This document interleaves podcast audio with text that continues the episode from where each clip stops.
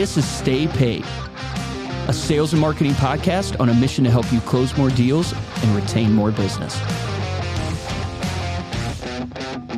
Welcome to another Silver Dollar episode of Stay Paid, the best sales and marketing tips of your week in fifteen minutes or less. My name is Joshua Steik. And I'm Luke Acree. And Luke, as you know, finding top talent for your team or company may be the most important thing you can do for your business, but retaining that talent is so difficult. It's so difficult, but may even be more important. Consider this.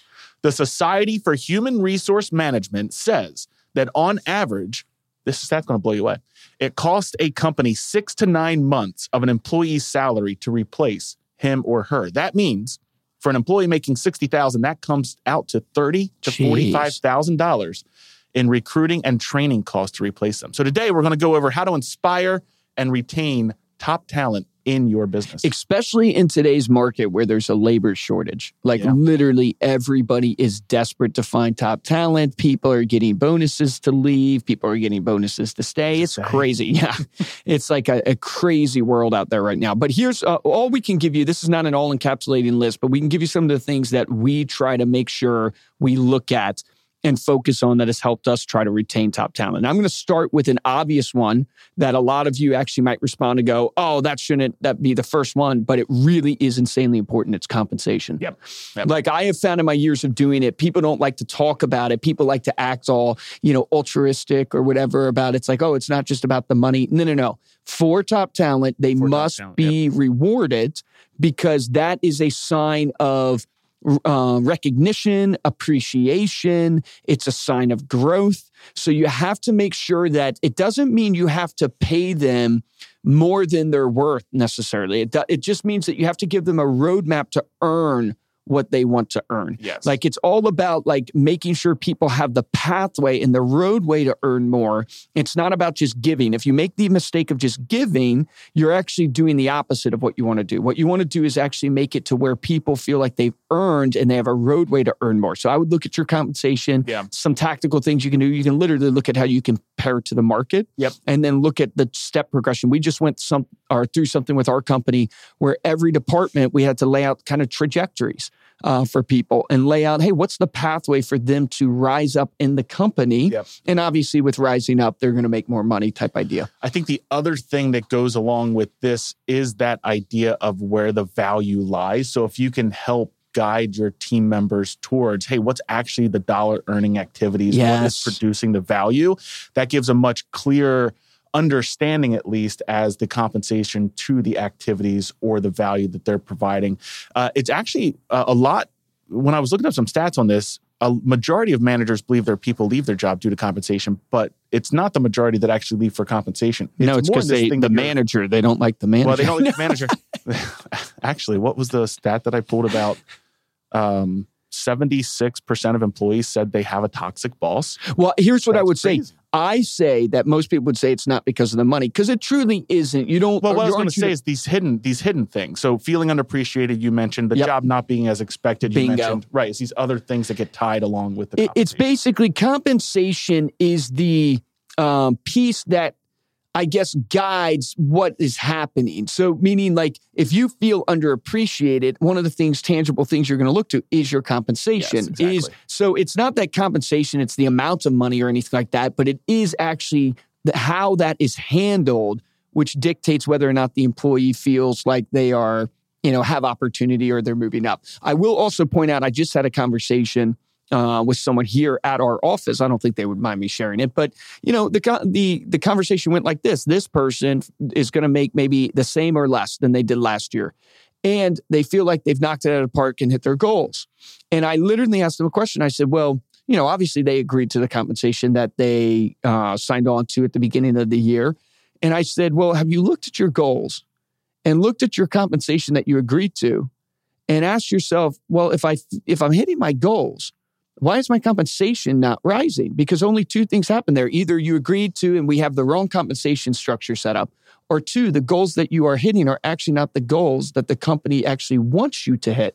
Because if they, not, if you were hitting not them... what you want to hit in order for the compensation, right? Yeah, meaning like the compensation would go because the yeah. compensation plans are set up to reward based upon what the company needs done. Yes. And then I said, and then here's the struggle you get into. The struggle you get into is you're a valuable person to me. I don't want you to feel underpaid. I don't want you to feel like you're making less or you're not. But now know what situation we're in. We're in a situation where I believe in you, so I'm going to have to pay in advance of what I'm getting mm-hmm. in hopes that I get a return versus that's not what you want. That's not what I want. What you want is, man, I knocked it out of the park. You're so happy to pay me because of what I've produced. Yep. And every employee wants that. They want to be rewarded based upon what they contributed, yep.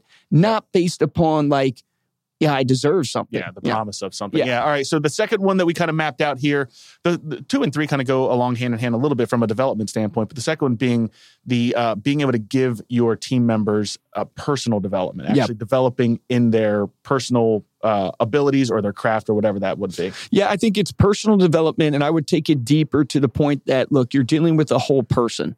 So I think oftentimes we try to silo out the person and it's just their work person, but that's not the truth. You're dealing with the whole person. So you got to get to know your deep. people, right? So if your top performers, you know, if you want them to stay and you want them to be engaged, then you need to know them. I was um, doing an interview for a team lead position and one of the people applying says, how do you not know the names of the wives or or the kids or the people that are important to your top person? Yep. Because it's just a sign to show that, man, you don't really know them. Yeah. Like you're not engaged with them. And guess what? If it's just, this is how it is in business. If it's just transactional, you don't get referrals, you lose the person if something bad happens. If it's just transactional, if it's just about work at work, you lose the person when something bad happens, when they're unmotivated, when there's another job offer that comes along and it seems too good to be true, whatever it is. You've got to get to know your people. So that means you have to do personal development with them. Where do they want to go? Learn about their life. What's going on? How can you help them yeah. be the best version of themselves and have those one-on-ones? We do monthly one-on-ones. Some of our groups do more Weekly. than monthly. Yeah. Uh, but we do that in essence to not only help them with their career, but also help them personally. Well, that is where you keep track of uh, the family members, the names of the their pets, things that are yep. important to them, keep them in your one-on-one notes because you can always come back to that. And I hate to make it sound so mechanical as that, but it really is. If you're if you're working with or you know, working with a, a lot of team members, sometimes you need to keep track of that. Eventually, you'll you'll be able to pick it up second nature. But I can speak from personal experience. Like Steve Acree, our C E O, mm-hmm. like focuses so much on, of course, yeah, most of it is work related, yeah. but there's there's these consistent touch points in between the work that really focuses on, hey man, how's life going? And and has pushed me to be better in my personal development. Working with you has pushed me to set goals from a personal perspective. We were just talking this morning before the podcast. Ariel's got her goals set now for twenty twenty-two. So being around those people and having that having those people in your in your career, Uh, especially from a management perspective, is so important yep. to that. It really is. All right. Number three is related to the job itself. So this is career development. Yep. What is the pathway that you're giving giving people to either advance in their career within your organization or advance in their career specifically, yep. specifically even outside of necessarily the organization? Yeah, because I think if, if you have set up proper compensation structures, if you are getting to know the people and you're helping them personally develop, then you also want to help them in their career develop. So that means, hey, what are you suggesting to them? Maybe it's a, you send them like we have our director of project management. We sent her to get certified as a project manager. Yeah. Right. That's her career developer or development. We paid for that. We wanted to invest in that in her to see her grow. That makes her more loyal to the company. That brings her closer because we're investing in her career. The same applies not just for,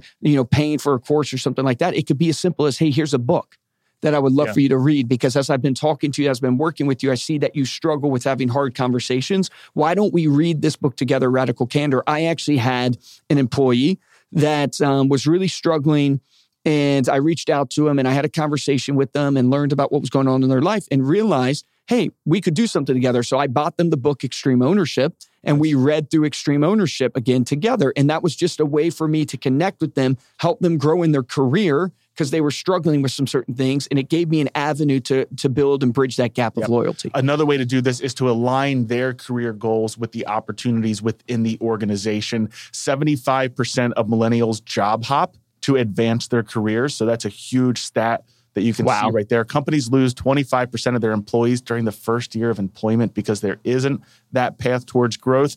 And then if you look at the stats overall, fifty-one percent of employees are considering a new job right now. So thinking about that Phew. in terms of making sure that you have the pathway drawn up and you have the things that are needed to be done. Sometimes that's reading a book. Sometimes it's going through a course in order to hit that next stage. Take them to a conference. In their career.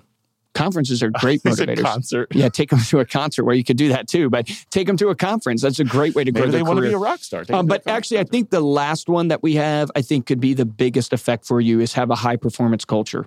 Meaning top producers want to work with top people. They don't want to work with slackers. They don't want to be in a company that has a low culture. They don't want to be in a company that puts up with people that aren't doing what they should be doing, right? It's amazing how many people you lose because you're putting up with or allowing bad behavior. You're allowing mm. other people to act up in your organization. Yeah. So it is about them, right? But it's really about creating a, a culture where I want to be around great people. I don't want to be around easy. I want to be around people that are helping me grow. Yeah. So it's not just about giving them money or, or, you know, making everything feel good. It's about actually going, no, no, if you're going to play here, you're going to be the best version of yeah. yourself. People want that. So don't yeah. underestimate that. forty-nine percent, the stats back it up, forty-nine percent of employees have the thought of leaving a company due to its culture. So that's half your work staff is having the thought of leaving due to the culture.